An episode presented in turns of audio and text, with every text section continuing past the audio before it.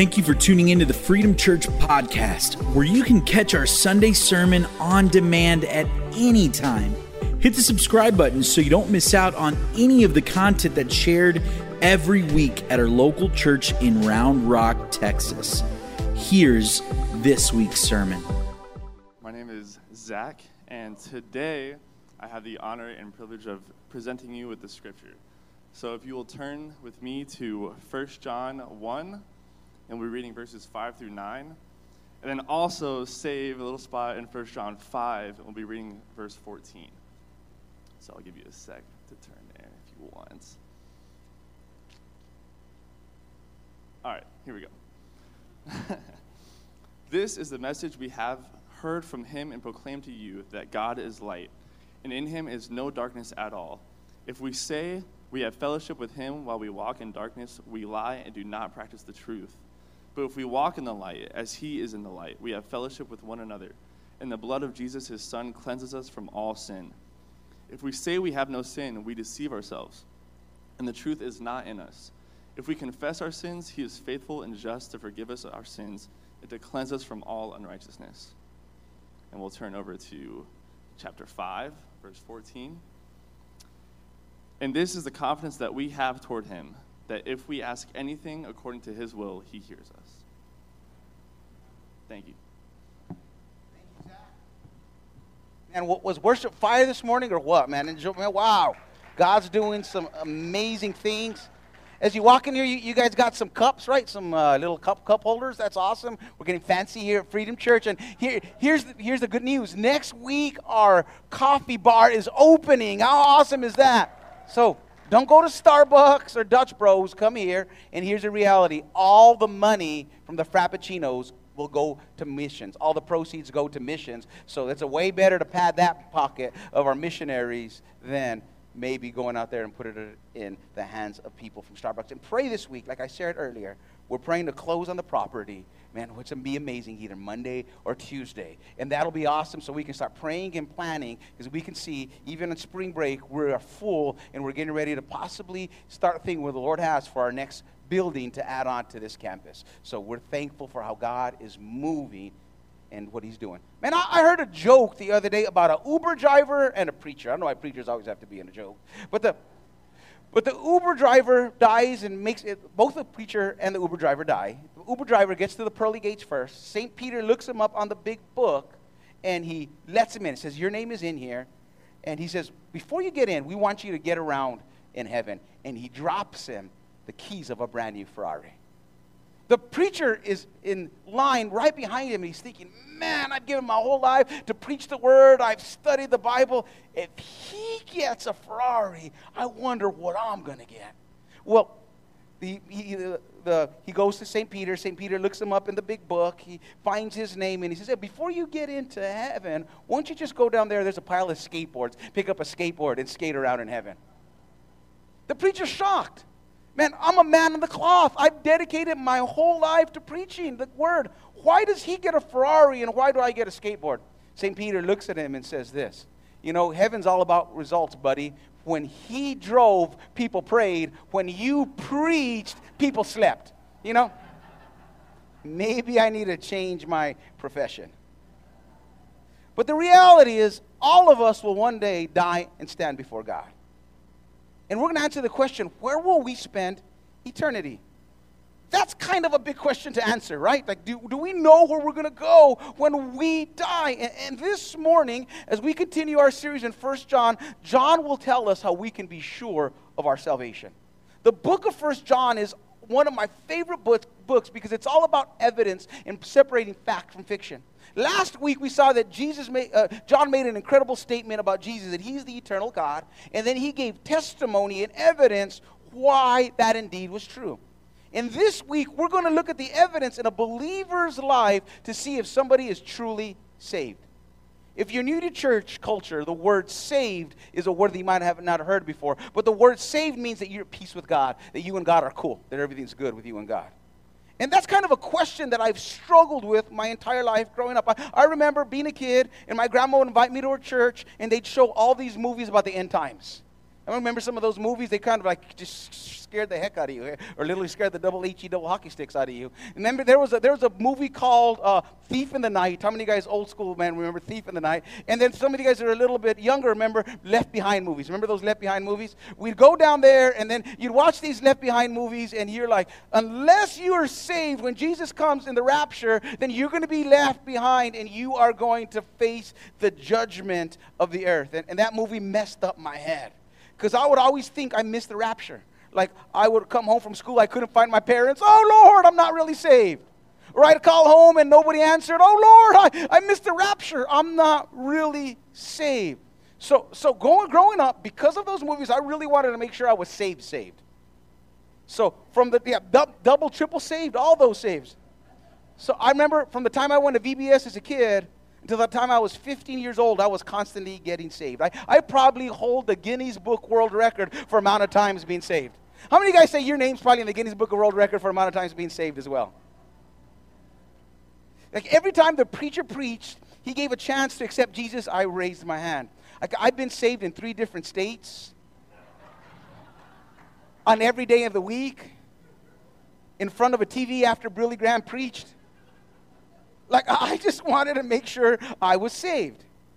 Comedian Michael Jr. does this really funny bit of people that are oversaved. Maybe you're oversaved this morning. Check this out.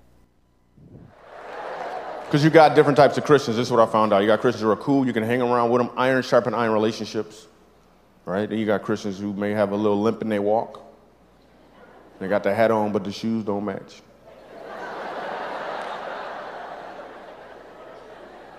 Then you got Christians who, I'm just going to put this out there. You ever know somebody that was oversaved? don't look at them. Don't look at them.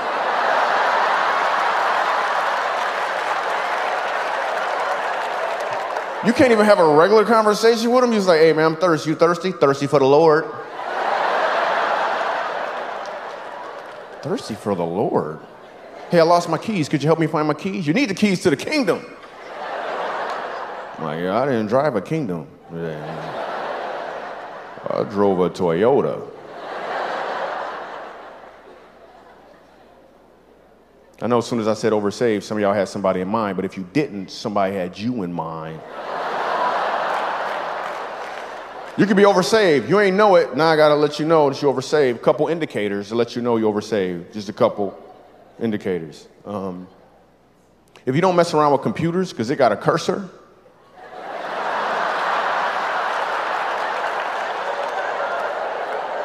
Sorry. If you rebuke vacuum cleaners because it's a dirt devil, I got an aunt that's oversaved. She messes up television shows for us. We're watching Extreme Makeover Home Edition. At the beginning of the show, they always tell you the sad story about the people. My aunt gonna start praying for them. Lord, help them get a new house, Lord. Just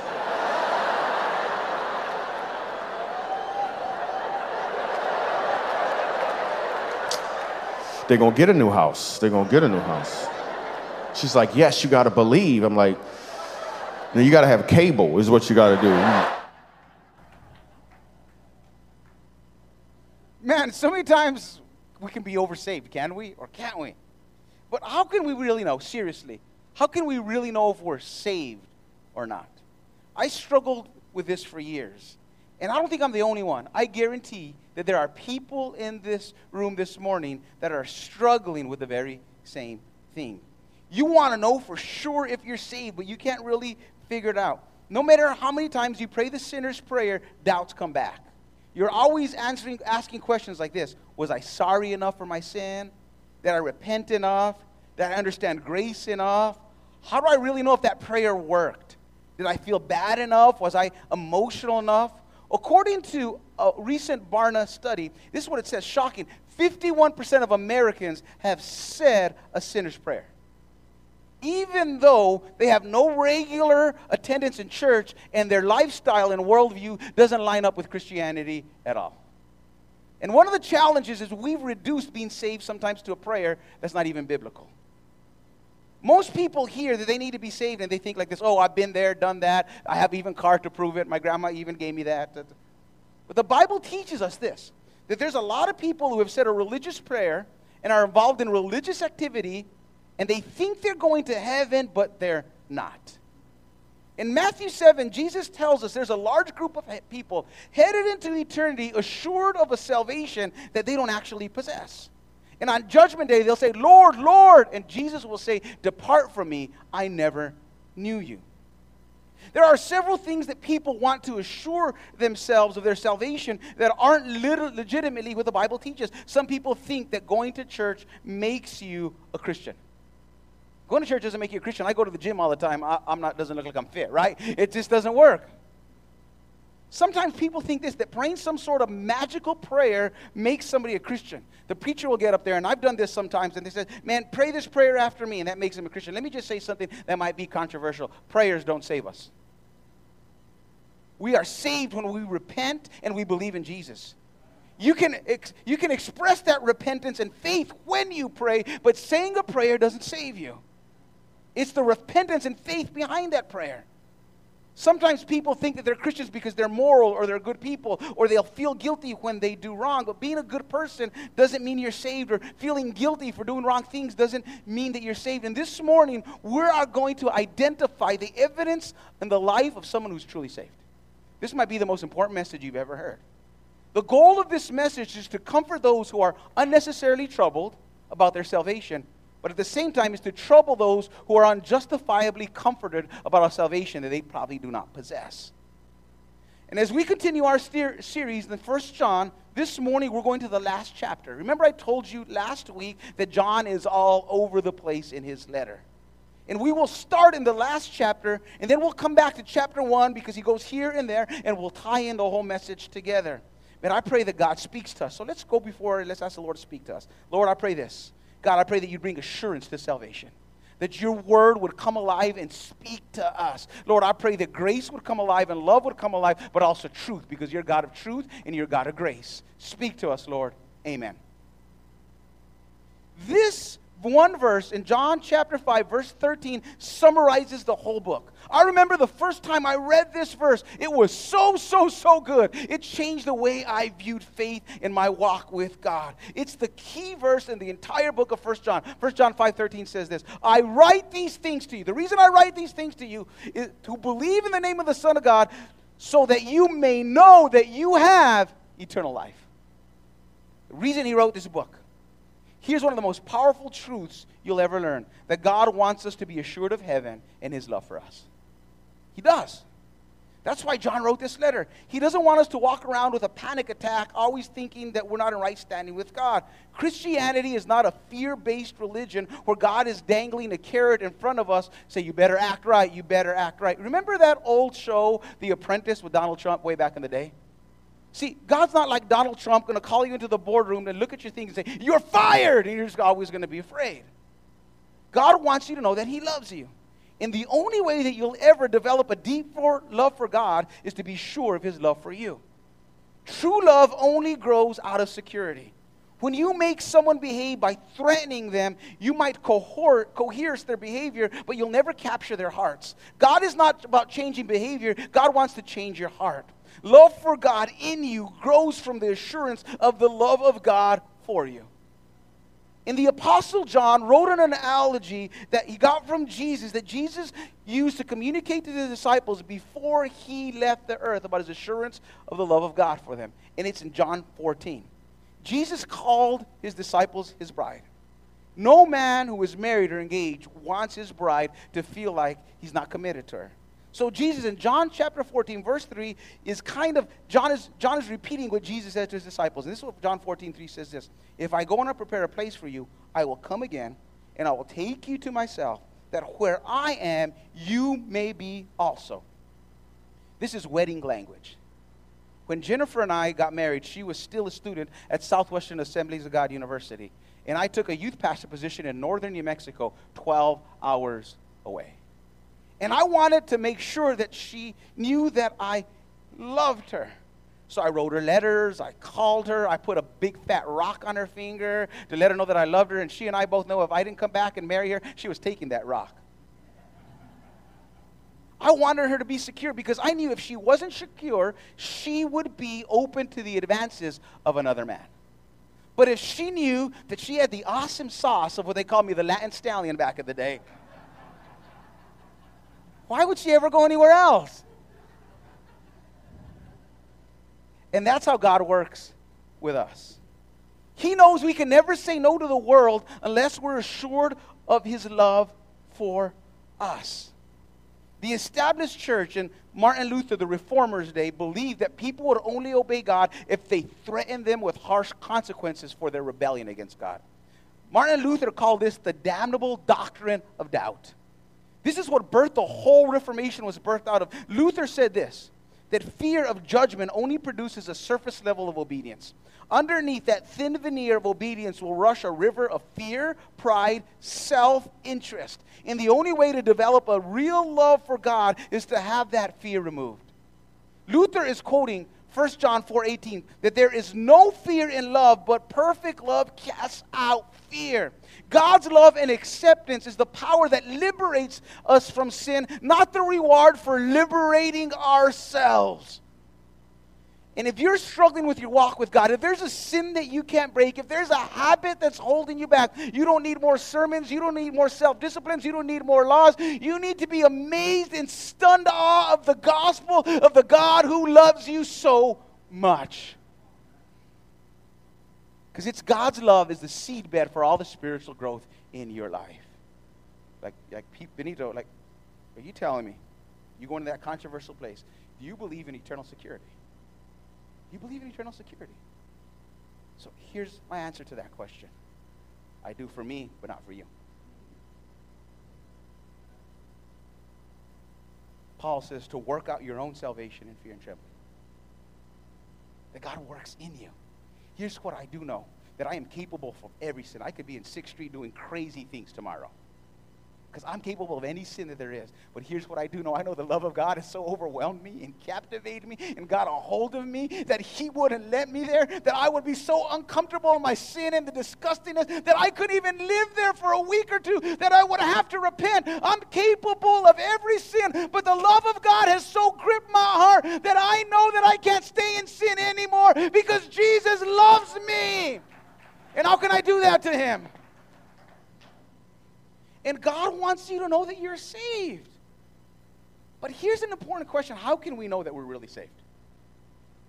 John, throughout his letter, that's what he does. He gives us signs and evidence in the life of a believer that they've experienced true salvation. I want you to look with me at the key verse, verse 13 again. I write these things to you who, underline that word, who believe. That means not just a cognitive, that means putting your life, your trust in something, giving everything to in the name of the Son of God so that you may know that you have eternal life. How do I know I'm saved? First thing, or I'm going to give you four evidences. I place my hopes for heaven entirely on Jesus. John says, if you believe in the name of the Son of God, believe in the name of the Son of God means to rest in the account of. Think about, think about it like this that somebody invited you to Fiji in an incredible resort, their private jet. They put you in the most expensive, lavish spa resort there. You're like, man, if I put my car down, it's going to bounce like crazy. So if you go into that resort, you would say, I'm here in the name of so and so. You wouldn't put your card down because you're trusting your stay in the resort not on your bank account, but their bank account. You say, don't charge my card. Please don't charge this. It's just for incidentals. Make sure you can cover the incidentals, but put it on Mr. So and so's card. When you believe in the name of the Son of God, you aren't trying to earn heaven by your good deeds, church attendance, or moral bank account. See, all your hopes of entering heaven is not on your performance, but what Jesus did on the cross. When I ask somebody, Are you a Christian? the number one response I get is, I'm trying. I'm doing better. I'm going to church. I'm reading my Bible now. I'm trying. When somebody says that, I understand that they have never experienced the gospel because they're still thinking that Christianity is a title that you live up to. But here's what it means to be a Christian Christian is not something that we earn, but it's a title that Jesus earned for us. Our faith is in Christ alone. John said it like this in his letter in 1 John 1 8. If we say we have no sin, we deceive ourselves and the truth is not in us. But if we confess our sins, he is faithful and just to forgive us our sins and cleanse us from all unrighteousness. So here's the question is your hope for salvation in heaven resting on Jesus alone. Let me say something. It's not a past prayer that saves you, but it's a present posture of trusting in Jesus. That's what it, that's what it means. It's like this chair. I am trusting that this chair is going to hold me up. I'm putting it in. I'm resting in this chair. And this is what salvation is it's constantly resting in what Jesus did. The moment we get out of there, this is what it means to be saved. I'm holding on to Jesus, He's holding on to me. And as I'm resting in what Christ has done, I am saved. It is constantly doing in this place. As long as I'm trusting, as long as I'm hoping, as long as I'm believing mm. the foundation that Christ said, I can be assured of my salvation. The moment I try to get out and stand on my own, I realize that it is not me trusting in Jesus ever again. The second way that you can know that we're saved that John gives us is found in 1 John 5 18. He says, We know that everyone has been born of God does not keep on sinning. Wow. But he who has been born of God protects him, and the evil one does not touch him. Here's what we learn if you're saved, you have a new nature. When we trust in Jesus, he gives us a new nature with new desires. You don't stop sinning because you're scared of threats, but because you have a new desire and new appetites. I've told you this before. Being a Christian is not about doing the right things, it's about desiring the right things. Let me give you an example. This is the youth pastor and me coming out. Imagine in front of the stage is a huge pile of vomit. Just gross, still hot, smelly, just right in the front. I'm just kind of get you in there. I would not have to threaten you and say, hey, please don't come here and lick it up. Please don't eat it. I will not have to get security around just to watch and make sure people don't uh, lick the vomit unless you're a dog. Because if you're a dog, you're going to say, oh, nice, yummy, look at this cool uh, half chewed hot dog. That tastes good to me. That's the nature of a dog. See, God doesn't change us through threats. He changes us by giving us a desire and an appetite for different things. And one of the signs that the Spirit of God lives in you is old things that you used to do you find disgusting. Things like hatefulness, pride, greed, lust, dishonesty just don't become wrong to you, they become disgusting to you. You look at the old habits and the old way of life, and you're like, man, you're dis- I can't believe I did that. I can't believe I acted like that. I can't believe I said that. I can't even believe I was that same person. Let me just say this.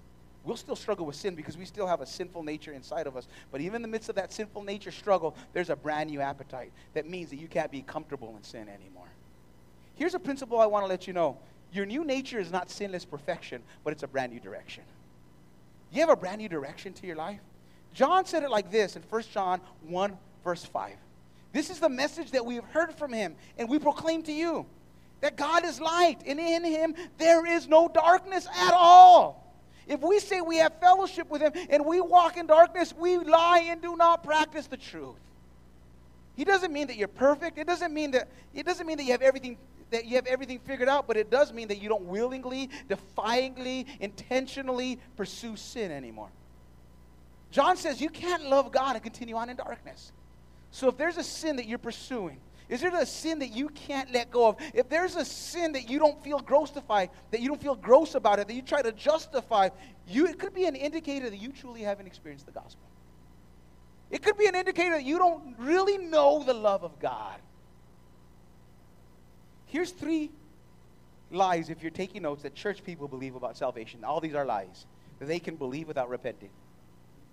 You can't believe without repenting. Jesus started with his ministry. Repent. John the Baptist, repent. Paul, repent. I know it's not a good word, but the whole gospel is filled with the word repent. The Greek word for repent is metanoia. It means a change of mind, a change of purpose and action. See, a repentance does not change you in life, will not save you in death. Repentance is three things it's confession. I'm sorry, Lord. You're right. I'm wrong. It's contrition, it's feeling bad, and it's change. Theologian Rosaria Butterfield said this Repentance is a bittersweet business. Repentance is not just a conversion exercise, it's a posture of a Christian. Are you living a life of constant repentance before the Lord? Number two, here's a lie you can be casual about sin. John said you can't. It's the person who has something in their life, and I know it's wrong, but everybody deals with something. Nobody's perfect. It's kind of the culture that we live in today. Let me tell you the culture that was going on there. There were these lies called docetism and Gnosticism, and they felt like, hey, whatever you do in the body is all right. You can sin the way you want because Jesus was spirit, and the spirit's what matters. And, and let me tell you, and what John is saying, let me correct that theology real quick. No, if you really walk with Jesus, there's got to be some change. If you're casual about sin, it's a chance that you maybe aren't really saved. It's the so called Christian who always downloads porn and goes to strip clubs. It's the college kid who's always having an extramarital affair or, or maybe always sleeping around, gets drunk on the weekends, but still wants God on the side. See, our culture wants Jesus like a salad bar. They'll pick and choose different parts of Jesus and they'll put it on the plate. But let me just tell you, you just can't take parts of Jesus. You got to embrace all of Jesus. And when you're saved, you can't say, How can I continue to do that? Be involved in that. Jesus, that action puts you on the cross. It's the love of God. I love you so much, God. I'm sorry I repent. I cannot willingly give my life to those things because it crucified you. That means you're a true believer. John said it like this in, in chapter 2, in chapter 2, verse 4. Whoever says I know him but does not keep his commandments is a liar. And the truth is not in him. So praying a prayer with no life change does not mean you're saved. The third thing show us that we're truly saved is your prayers are answered. 1 John 4 15 says this. 514 says this. This is the confidence we have toward him. That if we ask anything according to his will, he hears us. And if we know that he hears us, whatever we ask, we know that we have what we asked of him. One of the main reasons that you know that Jesus is working in your life as you have answered prayers everywhere. You see the evidence of God in your life. And the reason God answers your prayers is because you're not asking out of selfish desires anymore. You're asking according to His will. You're not asking for Ferraris and private jets, but you're saying, Lord, give us a property to reach a people. Lord, give us a freedom center. Lord, give us houses, Lord God, where we can age kids out of foster care. Lord, give us money so we can send to missions because it's not about our glory, it's about His glory. And when your prayers are constantly being answered, it's a sign that God is working in your life. If you're a believer, you should see answered prayer everywhere you go. That's what John is saying. And then the fourth thing that we, the fourth evidence of a person that's truly saved is this God speaks to you, especially through the Bible. 1 John 2.20 says this, but you have been anointed by the Holy One, and you have, you all have knowledge, he's saying. And then in verse 27, he expands on this and he says this, and the anointing you receive from him abides in you, and you have no need that anyone should teach you. Some people take this out of context and says, hey, you don't need a pastor and you need a teacher. No, that's not exactly what he's saying, or else John wouldn't teach these things. What he's saying is this that there's going to be something inside of you that bears truth to what they're saying. And one of the reasons that you know that you're Christians is the Holy Spirit gives you this innate sense that God speaks to you through the Bible. That you read these stories and you're like, this is truth. Like, or you hear a sermon and you're like, man, that's right. Or you hear another sermon like, man, that's not right. Have you ever been there? You're like, man, that doesn't sound right, or that does sound right. This is what the theologian John Calvin called the sense of the divine. It's a work of grace in your life. And what John here is he's repeating what he heard Jesus say. He says, My sheep know my voice. He's saying that when somebody's preaching the word and the truth, have you ever heard something inside you says, That's true, that's true, that's true. It's exploding. It's God is abiding in your life. But if sometimes you're hearing somebody preach, you hear somebody teaching like, dude, that just doesn't sound right to me. That's the Spirit of the Lord. That's what John is talking about right here. And then when you, especially when you start going after the reading the Bible, God is always speaking to you through the Bible. And the Bible, the, Bi- the Bible tells us this because when we sinned, we fell. That the carnal mind cannot understand God, and because we fell, we couldn't hear God. But one of the things that God does, He opens up our ears to hear Him again. So if God is speaking to you, that's a sign that you're a believer. So, are you sure of your salvation? Here's a couple questions you got to ask. Are you trusting in Jesus alone for your salvation? Do you have a new desire for God and His ways? Are you seeing prayers answered? And is God speaking to you? Thanks again for listening to the Freedom Church podcast. We hope that you were inspired and motivated to continue to grow in your faith. Don't forget to subscribe and share with others.